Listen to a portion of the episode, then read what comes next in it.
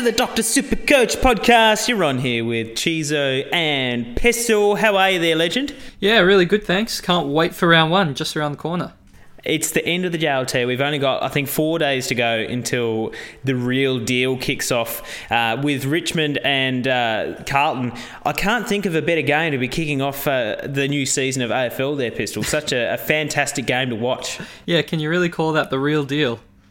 Yeah, I'm not sure if it is actually an upgrade from the J L T or not. Um, We're going to touch on quite a few different things today. Moving on to the midfielders, everyone's kind of been hanging out for this one. Um, very interested to see what kind of strategies we've got this year compared to, to past years, how many bid prices people are going, what rookies can we find unearthed uh, below the rest. But the first thing I want to jump into, Pistol, uh, we've had some donations to uh, Harry's little cancer council fund that we've got going here. Um, he's doing well after his second bout of uh, chemotherapy. Uh, we're up to two hundred twenty twenty-two bucks there, Pistol, going great guns even before the season starts. So thanks to everyone out there. Um, I think one of your your best mates, Paul, in the uh, the number three division for uh, the Doctor Supercoach uh, leagues uh, has put in a bit of money there. So uh, maybe he's already paying for his donuts that he's going to get forced into this year, mate. I hope so, because then I might be able to beat him. But I am looking forward to the, the competition with Paul in the Div three league this year. There's a nice little bit of banter going on between you two. I, I hear that he thinks he's going to destroy you this year. Oh, we'll, we'll see. It's early days. I'll let him have it for now. And uh, yeah, just thanks very much, Paul, for the donation, along with um, Jack. Jack's a great guy, so thanks for uh, donating. We know Jack. And Shane, a k a. General Soreness, uh, love your work, so thanks for donating as well. Really appreciate it. Uh, absolutely there, Pistol. Um, going great guns so far. Any of those guys uh, wanting to send in uh, their team for a little bit of uh, advice from us can inbox the page. Um, more than happy to do that for those that have donated. Um, it's absolutely great to hear. Um, we've been getting a, a fair bit of uh, traffic on the, the, the iTunes link now, Pistol. Everyone seems to be uh, starting to figure out that we actually have a, an iTunes account again this year and they can find the podcast, Pistol. Yeah, it's great. So uh, yeah, thanks guys for finding it, sharing the word, and reviewing it. All right, Pistol, and uh, don't forget that we've got the Supercoach Championship rings going with the affiliate link through us, where you get ten percent off there, Pistol. Uh, you're looking uh, looking happy to try and win that one in uh, our, uh, our keeper league this year, mate. Well, we haven't even finished the draft yet, so I'll tell you at the end. uh, I, I was hoping to try and run everyone through the uh, the draft that um, we're going through, but because uh, we're across cross countries and we can't all, all, all find a sit down and do the, the draft at one time, I think we're up to like the third day, that you know, unlimited time frame waiting for people to take their picks, and we're still got quite a few picks to go, so hopefully we finish before round one. Yeah, hopefully that we can finish before Thursday and we can actually kick it off. Otherwise uh, I think it's going to auto fill our teams, mate. I just need to ask one question. I'm sure other yes. people are interested. Did you pick Darcy Parish? Uh, I can safely say that I did pick, uh, pick Darcy Parish. He's in my side. You can't have him. I did have to pay a little bit of overs for him. I actually thought, um, I think I picked him up with like pick seventy-four or something like that. I was actually reasonably happy that he, he went that late in what I, in what is quite a deep keeper league. Yeah, no, it was a very good pick for that. That round I was uh, looking at getting him, but you beat me to it. I know, I had two picks before you. I, I could kind of sense kind of sense that you were looking at picking him up soon, because there was a few little young guys going off the table. I was like, nah, I better just grab him now, lock him up a few rounds early to make sure no one else gets his hands on him. No, you've done well. All right, mate, let's jump into uh, the midfielders for two thousand seventeen. Um, the first thing that I think that we can talk about this year is the diff- uh, same as always, the difference between previous seasons. This year we do have some properly legitimate top um, top ten potential players that are underpriced. Because of that injury history, you've got the, the likes of Dane Beams, you've got the likes of Nat Fyfe. A lot of people are saying they're not um, they're not locks. They you know their injury history you've got to take into account. But for me, they were two of the first two players that I locked straight in, Pistol, because I think they're the benefit of having them definitely outweighs the risk of them going down. Yeah, I actually agree with you one hundred percent, Chizo. Fyfe and Beams are... Well, I can't I can't lie and say Fyfe was in my side for the entire time, but he, after the second J L T, not the third, so didn't jump on after that massive score, but um, yeah, the second one I'm like, all right, actually, I maybe need to put Fyfe in my side. going through his past scores more in depth, I'm like, all right, uh, all right, I'm sold at five seventy-three, five hundred. It's really good value. I'm sure everyone's got Fyfe now, so I can move on from that. But uh, there's also some other players, um, like Jago O'Meara actually hasn't left my side all preseason. He's only three hundred eighteen thousand nine hundred, and he looks raring to go. And honestly, I can't wait to watch him play and see what he can bring to the table. And obviously, uh, Dane Beams. I have a big crush on Dane Beams. He was one of my favourite players at Collingwood. Unfortunately, he moved, and I still got his uh, memorabilia up on my wall, which is a bit sad. Um, I, I, we'll, we'll talk a, a little bit more about it, um, individual players later on and why they're, they're more relevant than others. Um, but I think this year is definitely the year that you see a lot, kind of a lot more depth going through that midfield in terms of underpriced or mid-priced uh, priced players. Um, you know, you've got the, the likes of Fyfe, Beams, uh, even Mark Murphy. You've got a O'Meara. You've got a Swallow. You've got a Scott Selwood. There's a lot of value underpriced this year, but a lot of people are kind of loading up with maybe five, six of these guys, and then not even considering other uh, other um, lines where you could have a Sanderlands, a Witts, a Nan Curvis, a Jack Steele, a Jordan, uh, Jared Roughhead, all of these kind of guys. Is it too dangerous to go too deep with underpriced, injury-prone players in the midfield, Pistol? It's incredibly dangerous, but at the same time, I feel like, I know I've repeated myself, but our hand is forced just because of the rookie options. It's absolutely destroying our sides. I mean, the only real lock in the midfield is uh, Powell-Pepper from Port at one hundred thirty-five thousand three hundred. Other than that, it's, I mean, there's other options, but they're not great, so people are seemingly spreading their money a bit more in the mid-price range just so that they don't have to pick dodgy rookies. What about the teams that have Swallow at M eight? Is that too far for you? I think it's slightly too far. Like, uh, I'm hearing everyone saying, oh, we've got absolutely no mid-prices, we have to go super deep in the midfield, have Jago, Swallow, M seven, M eight. I don't necessarily agree with that. Depending what kind of structures you got, like we said, we talked about this last week. It's not that we don't have rookies to pick. It's that our confidence in them this year is a little bit lower. So um, I've elected to have a Taranto in the forward line. I think Eddie is definitely a bench option you should be choosing from. Uh, Dan Butler's just been confirmed by Richmond's Twitter that he's making his debut in round one after playing all three J L T matches. That is some really good... I think that kind of ups the confidence that we can have in him. That means you can have the likes of Jarrod Pickett as a, a, a midfield rookie if you're going that kind of area. And that takes one of those... one of those spots that you're a little bit cautious about off the midfield. You pick a Powell-Pepper, you pick a, a Pickett or a Barrett in the midfield, you really only need to fa- to find one guy that's, you know, more than fifty percent likely to be playing. And you can afford to have someone like a Powell-Pepper or a Taranto on the ground that we do have great confidence in. Sure, but if you can't find that one extra person, uh, I have no problems with people having Swallow at M eight as long as the rest of the side is still somewhat balanced. Yeah, we just need to find, uh, say, one of Parfitt, uh, Mitch Hibbard, Tia Miles, uh, Harry Wigg. There's four of those guys there that are all in the running to play round one. It's not that we don't have um, we don't have a player that we can pick and will play round one. It's just picking the best of the four options that we have that don't really excite us as much as what we think. I personally...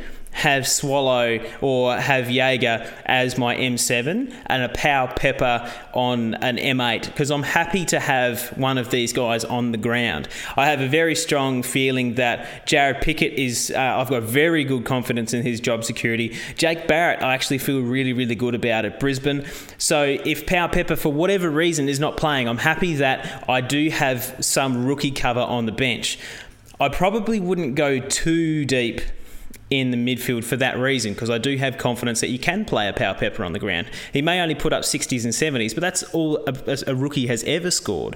But I probably wouldn't be... Uh, I, we've seen some teams come through that have like a Danger, a J P K, a Fyfe and a Beams, and then they have three rookies on the ground. That's too far for me in the other direction. I think the right balance is, personally for me, I'm going to try and go with one under uh, one rookie on the ground and try and fit in a couple mid-prices just because, as you said, we don't have that depth in rookies this year. We have to try and make it up in the mid-prices.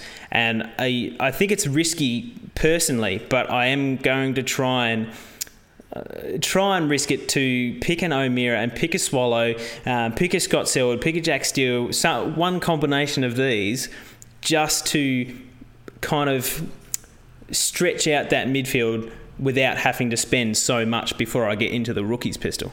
Well, no, I mean, that makes sense to me, but while we're talking about these uh, rookie options, we should probably just mention um, Harry Wigg, as you said before, from Adelaide. He does come in at one hundred twenty-three thousand dollars. He could play round one. I'm not sure. It depends on the injuries, who's out, who's in, so you're going to have to wait and see. Um, as well as Declan Mountford. I think he's a chance for North Melbourne, although I don't have confidence in his long-term job security, but he don't be surprised if he's also named round one. Well, absolutely right. And talking about Harry Wigg, um, I'll throw some stats out for you now that you might find interesting. He only played the first two J L T games, but he is a proven ball winner, which we've touched on um, before. He only had sixty-six percent time on ground in game one, only fifty-six percent um, percent in game two, but over, if he was uh, playing uh, a normal season match when you're expecting seventy to eighty percent time on ground, he's actually averaging mid-sixties. And for a bottom price rookie, one hundred twenty-four thousand rookie, if I can get a sixty-five out of a guy that and have decent job security, I'm actually happy with that. Yeah, for sure. And uh, um, so before we get too caught up in the rookies and who we're going to go and what kind of their, their mid-price points and all that kind of stuff, we'll touch on what we usually do. We'll go to the top, what who we see is the uh, the premium guys that we should be picking this year.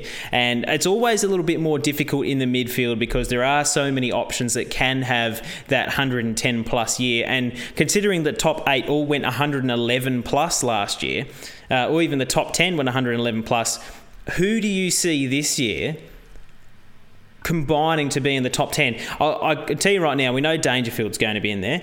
Uh, Pendles is going to be in there. I'm going to say Gaz is going to be in there. Would you?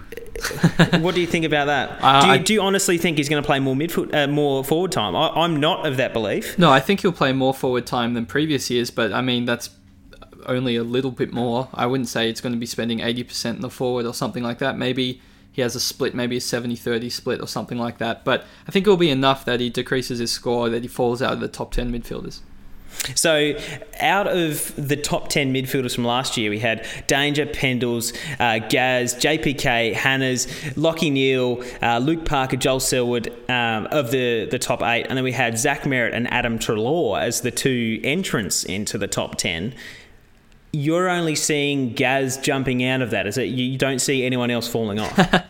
I also see Zach Merritt. Don't think. Uh, I think you're trying to trick me and hoping I forget about your boy there. But I think Zach Merritt's a good chance of dropping out. Um, I probably, if I had to pick a replacement, if that's where you're going, uh, I'm going to replace those two people with uh, Rory Sloane. Probably jumps in for me, and yep. maybe even uh, Marcus Bontempelli. Okay, yeah, so Bont is someone that went, uh, after round six, I think he went at one hundred fifteen, one hundred sixteen Supercoach from that, that point in time. We're not talking about a guy that, you know, had a, a good five-week stretch. We're talking about a twenty-year-old, twenty-one-year-old player that just averaged one hundred fifteen for sixteen weeks straight. Yeah, I think in his last seven games or, or something like that, he averaged one hundred twenty-four, so he's definitely got it in him to be a massive, massive like bargain and also a massive scorer. So he's one to keep an eye on. Um, if you've got him in your team, I wouldn't remove him, that's for sure. But also, I'm not entirely sure what role he'll have, given they're going to be, you'd think Bulldogs will be much more healthy this year than last year as well. Um, he might play a bit more forward, but it doesn't really matter because Bont just dominates wherever he plays. Because obviously the, the Bulldogs, their team, their system is to have ten guys that rotate as those forward midfielders that rotate consistently. And there was a stat going around um, in the uh, the A F L prospectus that I touch on every week. Bontempelli spent the most minutes for the Western Bulldogs in the midfield all year. Okay, he was he spent the most time in the midfield of any Bulldogs player.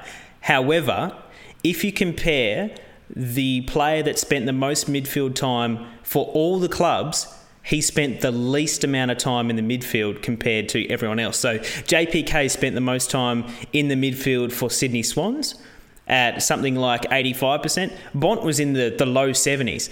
If he does get that slight change in role, he will absolutely go bananas. And it's it's so hard to predict what's going to happen because their structure is to roll through there like that. And as you say, even if he averages one hundred fifteen coming off um, a little bit of an interrupted preseason, you might say, Pistol, one hundred fifteen puts him to third based on last year's averages, mate. Yeah, and I think it also should be uh, said with the lack of a the rule for the th- oh, sorry tongue tied with the third man up rule getting changed, uh, Bontempelli did average a couple of hitouts a game, so that also is something to take into consideration. He might drop, you know, two three points per game just because of that rule change. However, with natural improvement, you imagine it would offset that change anyway. So yeah, it's a, a bit hard to predict for someone so young and so talented. Yeah, exactly right. He he was one of the most um, uh, prevalent for being that third man up at contests. Obviously, for the Western Western Bulldogs, without a bona fide ruckman, that um, they definitely did use that that third man up, up option a lot more. However, on the flip side, you could say that now that he can't jump over the top and be third man up, is there the potential that he is now going to get that one extra um, shark uh, hit out or um, t- take that another tap to advantage and get his points up that way? Oh, it's always possible, but uh, just I think moving on from Bont, because we've spent a lot of time talking about him, yeah. can't can't get enough. I think Fyfe also enters the top ten players, um, maybe at the expense of someone like Lachie Neale or Luke Parker, who I'm not sure can hold on for different reasons, uh, Lachie Neale being Fyfe is back, so there's going to be a bit more uh, sharing of it there, although um, I can't imagine it'd be a massive drop-off. And Luke Parker, uh, that's just gut feel, really. He'll probably be eleventh, uh, if not tenth anyway, so yeah, that probably rounds out my top ten. Yeah, obviously with the Swans, you've got the J P K, uh, Hanners and Parker all average between um, one hundred twelve to one hundred thirteen. So they're all basically on par points-wise. With Titch leaving, who was, you know, one hundred three to one hundred five range, does one of these guys take that extra midfield rotation, get that extra in and under, that extra kick that actually pops them up higher than the one hundred thirteen to the one hundred fifteen and kind of extend themselves above to that next level, um, to to what, say, uh, a Scott Pendlebury in comparison averages six points more than J P K? I mean, it's possible, but uh, there's also other options, but which we didn't mention, uh, being Tom Rockliff, uh, Zorko, Um, I think even a Callan Ward is it's possible. Tom Mitchell, as you, you briefly touched on as well, new club could, could increase his average. All these players could push for the top ten. I'm not really sure. Uh, I wouldn't say it's a definite top ten, although there's probably a definite top f- five or six that you'd think will, will one hundred percent be there. Yeah, absolutely. Do you think, uh, it, this is just in my opinion, with the emergence, I want, emergence isn't the right word, but the emergence of Dane Beams, you know, becoming captain, becoming that new that new leader in the midfield, and actually probably um, playing consistent games this year by the looks of how his fitness is going, I can actually probably see Tom Rockliff dropping off more than increasing, only because he's no longer going to be that one getting the cheap balls in and under all the time. He's no longer the go-to player for all the young kids to to fire it out to, and he was never that damaging to begin with. He's, he he was never a damaging midfielder because um, he he never had high amount of meters gained, and whereas Beams is that that bona fide midfielder that has averaged one hundred twenty in the past. Um, I, I if anything, I I would probably argue that someone takes Tom Rock. Rockliff's place at around the tenth spot. And do you think that will be a positive or negative on someone like Dane Zorko? I think it'll probably be a positive for Dane Zorko because, again, he is a very good disposer of the ball. He's now he's now no longer a mid-forward because he is consistently playing through the midfield. I don't... First thing I'll say is all these guys locking him into their midfield based on the one hundred seventies and things that he got in the J L T, that's we know he can do that once or twice a season. He will not, I don't see Dane Zorko averaging one hundred twenty for a season at any point in time. If it was him or Rockliff to choose between, I would go Rockliff because his consistent ceiling. But I don't see either of them. Um, it's kind of this, this same thing with Sydney. You've got J P K, Parker and Hannahs. They Neither of them can really have a completely dominant year, because now with Rockliff, Zorko and Beams, they will have those three kind of really good midfielders running through there, that they don't have that one guy that they always give the ball to, like they did to Rockliff a few years ago, or they did to Gaz a few years ago. I, I think they're going to slightly cancel each other out. No, I agree with you there as well, but I also do see Zorko improving a bit on last year, just because Beams is there as well. He's going to take a tiny bit more attention, although you probably would still go to Zorko first. Um, as you said, it just helps out. It's not like Brisbane, uh, they need the help. if, they, if they can win a couple more games, people are going to get a couple more points, and the biggest ball winners get more points generally. So, yeah, that's that's um, my order between them. I'd be probably... still picking Rockliff above Zorko, but I don't know. It's tough. I'll throw one too that you can't sit on the fence about. One guy that can push up into the top ten quite easily if he has an injury-free year and doesn't decide to try and decapitate himself in going into a contest, plays for Adelaide, Rory Sloane. Pistol, what are your thoughts? Oh, I love Rory, Rory Sloane. That's uh, my gut instinct. I had Rory... pretty much all all until last week. Um, I just got a little bit scared of the uh, recurring facial injuries. And look, if you look at their draw, I think from rounds three to nine, Adelaide have uh, the best draw in the competition, and I expect him to absolutely dominate. The Probably the biggest problem with Rory Sloane isn't actually to do with Rory Sloane himself. He's perfect, don't worry, guys. But it's the buys. Oh, his hair's perfect. It's the buys. Uh, round thirteen buy, he's sharing it with Collingwood. He's sharing it with Fremantle and Hawthorn and Essendon and G W S. So you're looking at, if you got a Pendles, you got a Treloar, you got a Fyfe, you might have a Neale, you could have a Heppel or a Jobe, even a uh, Jaeger, and then you've got all these players in the same bye. Not a good thing. Um, I would not start four premiums in the midfield with the same bye. So if I'm going to pick the ones that I'm going to start with, I would probably uh, pick a Collingwood midfielder, Fyfe, and then maybe not a Sloane, just so I can play that play and see how it goes, um, assuming a lot of people have Jaeger, although he'll probably be upgraded before then. Yeah, true. The, okay, I'll pose it to you, this one, just basically an A or B selection. Rory Sloane or Adam Treloar? Oh, you're breaking my heart here. uh, I would probably go Treloar. This is this could be his year, take his game to another level. He's already at, you know, one eleven average. I think he can push it to one fifteen. Don't think Sloane's not capable of going one fifteen, even even more. He's done it before. He has. Um, I just think that Treloar is a slightly better chance. Also, he's more fun to watch for me personally, because I go for Collingwood. So yeah. For me, I'd pick Treloar over Sloane. Um, I don't think there'd be much in it. Yeah. Um, another guy that I think can really push it up this season, I'm not sure if he makes... I'm not, I'm not sure if he makes one fifteen this year, but I definitely see him on the cusp of the top ten, and that's Paddy Cripps. Same kind of uh, realm as what Bontempelli is. I really see these two young guys really stamping their claim this year. Paddy Cripps more on the side that he is now, that basically that lead dog in the Carlton midfield. Where do you see Patrick Cripps ending up this year if he uh, is physically okay to play round one? Uh, to be honest, I think he ends up about maybe fifteenth. I don't think he'll have uh, that much improvement in the, the rankings. Yeah. Um, so that's just because the Carlton aren't very good, to put it bluntly.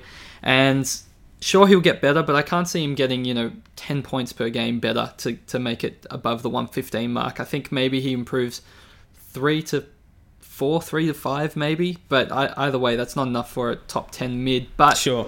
Well, it's borderline top ten mid, to be honest. So he's definitely not a bad pick. Um, he, he could be a great pick, but it's, for me, the risk is like you're paying five eighty-five k for Cripps, or you just pay twenty k more for a Selwood who's averaged over one ten for like six years or something. Yeah. So for twenty k, you know, you, you may as well just cut out the risk there. Um, unless, of course, you love Cripps, you love Carlton, you want to watch him play, and go for it, have some fun. we still, definitely still a have a couple pick. Of those guys, don't we? Oh, it's still still a good pick regardless. Um, but I do want to ask you about this player. We've been seeing him in a lot of teams as well. Tell me your thoughts on Heppel. I love the bloke. Captain of our club.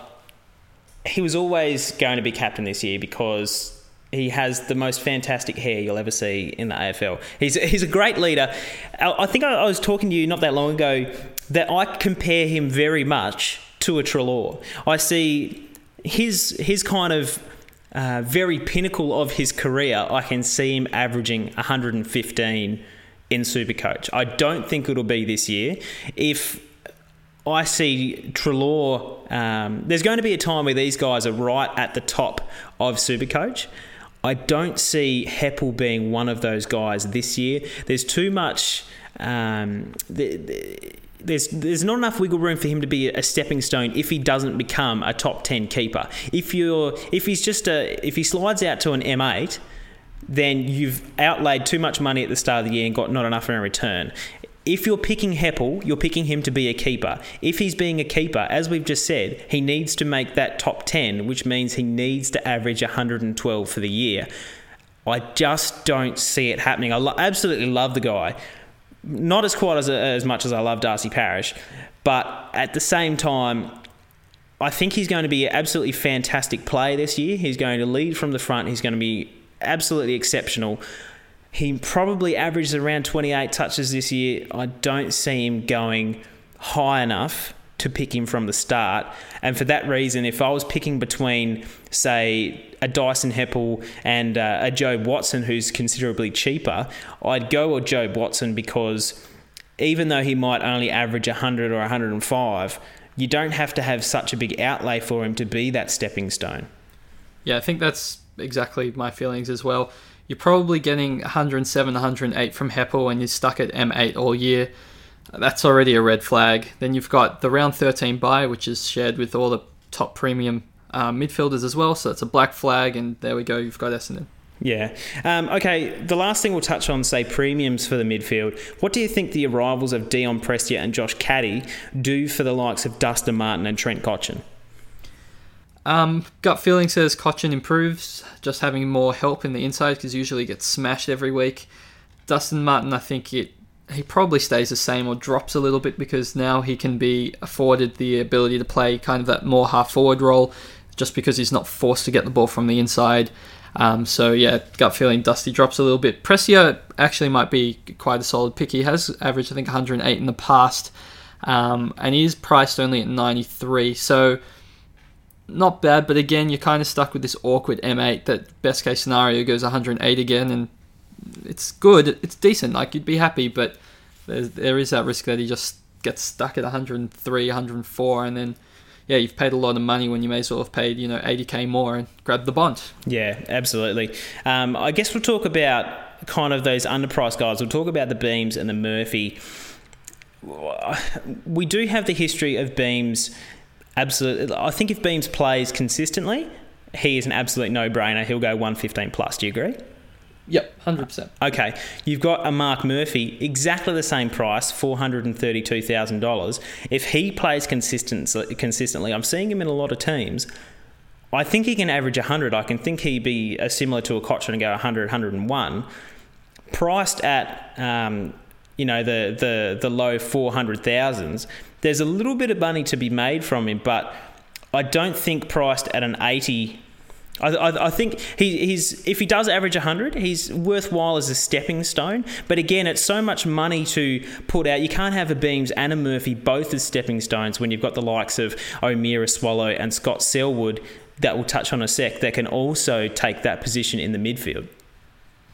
Yeah, I think it's just a bit too much money for a bit too much risk. I mean, personally, I think he'll go closer to ninety-five than one hundred, and when you when he's priced at already four hundred thirty-two thousand, you're, you're only making what, like maximum ninety k or so, so it's yeah. Not even really worth the trades to to start him and then trade him out to someone else. um Beams I can see obviously averaging above one hundred ten, so for, for me his his definite lock. um I think if you had to gun to my head, would I choose Clayton Oliver or would I choose Murphy?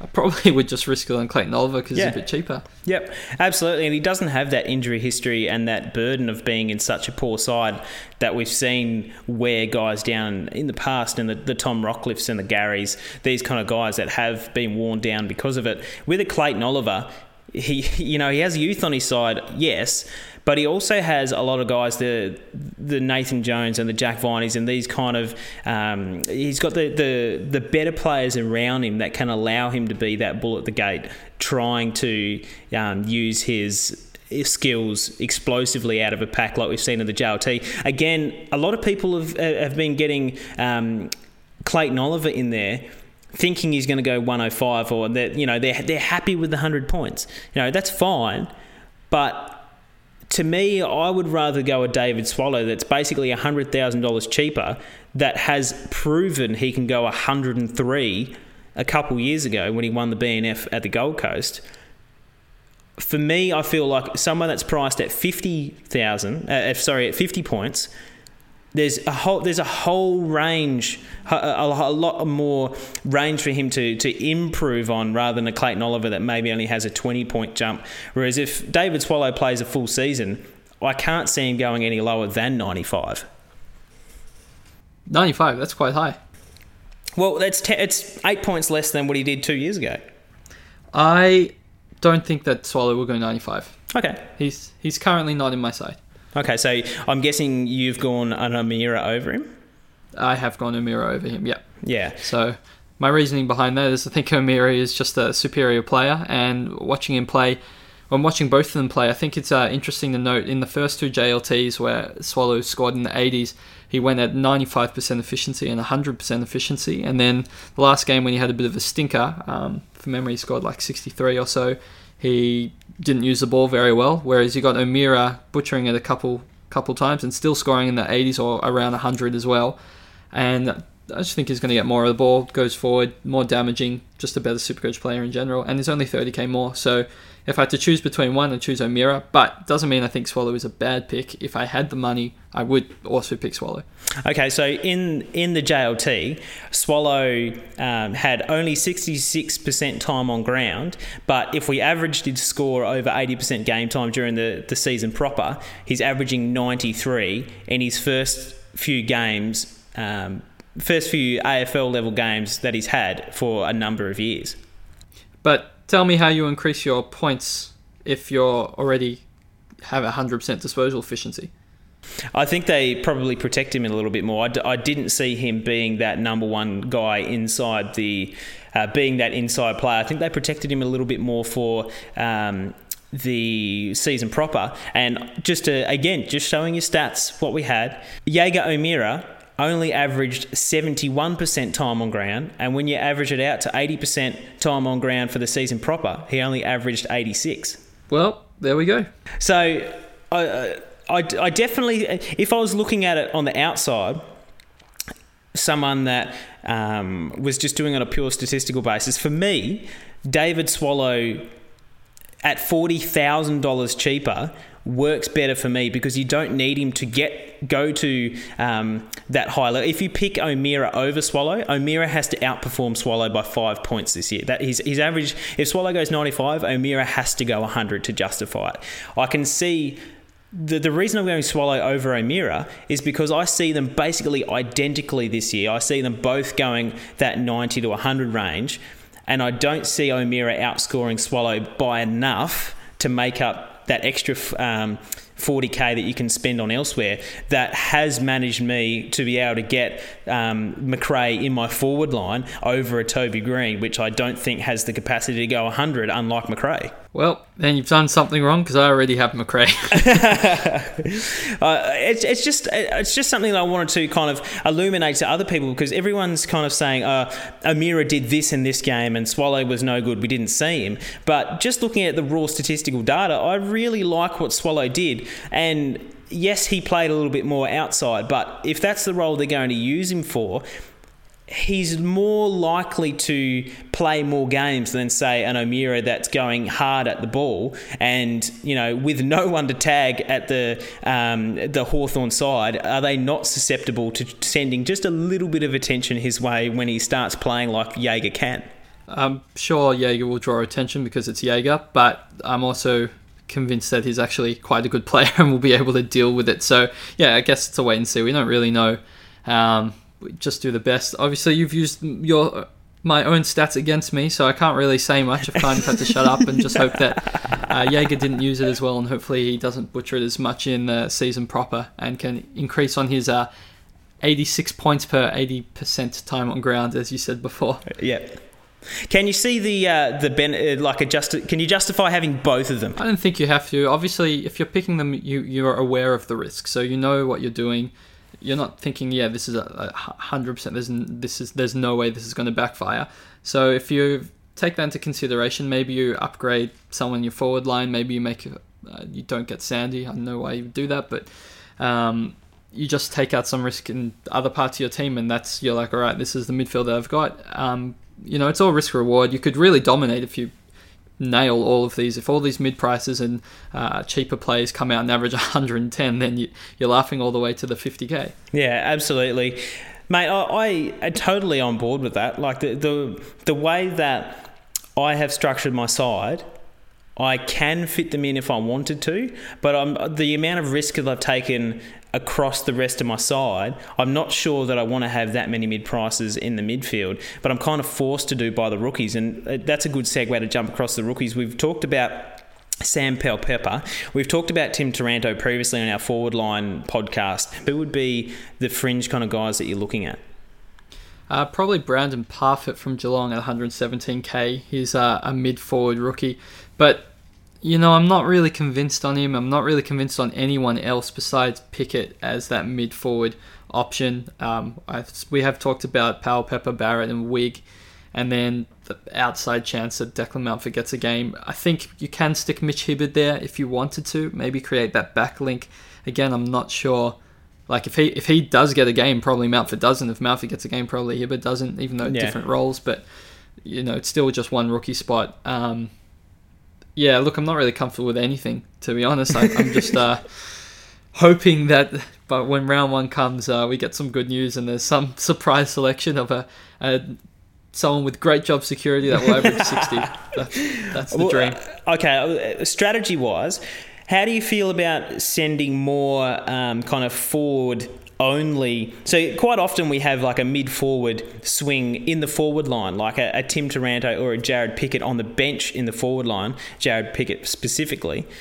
Is there more relevance this year having a Jarrod Pickett or um, say like a Tia Miles in our midfield and having like a Dan Butler and a Brett Eddy on the bench in the forward line, just because we're so pressed to try and find those midfield rookies that we should try and at least find more job security relevant players like a Pickett and put them on our midfield bench rather than our forwards? Yeah, there's definitely... Usually we're trying to do the opposite of that and squeezing as many midfielders into our side as possible. But this yeah. year, because of the lack of rookies, I think um, Butler's already been confirmed to debut for round one. Um, if he plays well and the side wins, he's going to keep his spot. Obviously, if he doesn't perform, he's out anyway. But that's with yeah. any rookie. Yeah. So you'd prefer knowing that the dude's going to play round one, so if you can put Pickett in your midfield and chuck Butler on your forward bench, it's probably a better option than picking a a, a Mountford or a you know Mitch Hibbard who might, might just be dropped or not even named round one anyway. Yeah, and along with uh, Parfitt, another guy that um, we were talking about is Tia Miles, and while he did play a fair amount of time on ground um, during the J L T, he played all three games, averaged seventy-four percent time on ground, which you can kind of read that into two ways. You can kind of read it as they're giving him a chance, or they think they're uh, kind of planning for him to play. And I'm kind of on the the the side of the fence that says they were just giving him that chance in the J L T just to see what he can do at the A F L level.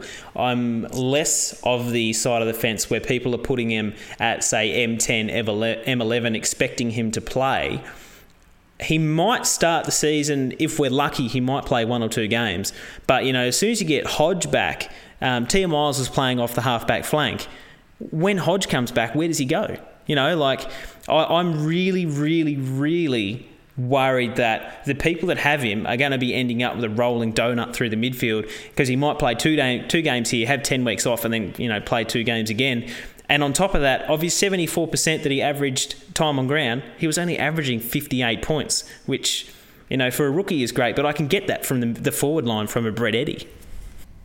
Yeah, to be honest, I'm not going to be starting Miles. I think he will play throughout the year at some stages. I just, even though if, if his name's round one, I think he's out straight away. So for me, yeah, I'm staying away from Miles. Yeah. Um, all right, mate. What kind of uh, structure do you think that you that you're looking at between um, this season? I think I'm definitely going to go uh, kind of uh, two big guns, uh, maybe like a, a Pendles and a Dangerfield up front. Um, I'm definitely going to pick, say, a Fyfe and a Beams. Are you going to run with uh, like a, a double mid-price option? You're going to have um, all the, go your midfield deep to only have Powell-Pepper at uh, say M nine on the bench. What's kind of your thinking so far leading up into round one? I think I'm going to have a bit of a heavy midfield. I'm thinking at this stage of having uh, probably four players above six hundred K in my midfield. So yeah, just splashing the cash there. I'm not going to opt for Swallow unless the rookie situation becomes very dire, in which case I'll downgrade one of my uh, big guns to Swallow, and I will be taking um, yeah Beams and O'Meara. All right, Pistol, that pretty much wraps up our pre-season preview uh, for all across the lines there, mate. Been lovely chatting to you. Always a pleasure. I think we'll leave it at that. I'll talk to you later, Pistol. Looking forward to the A F L season, and thanks for chatting.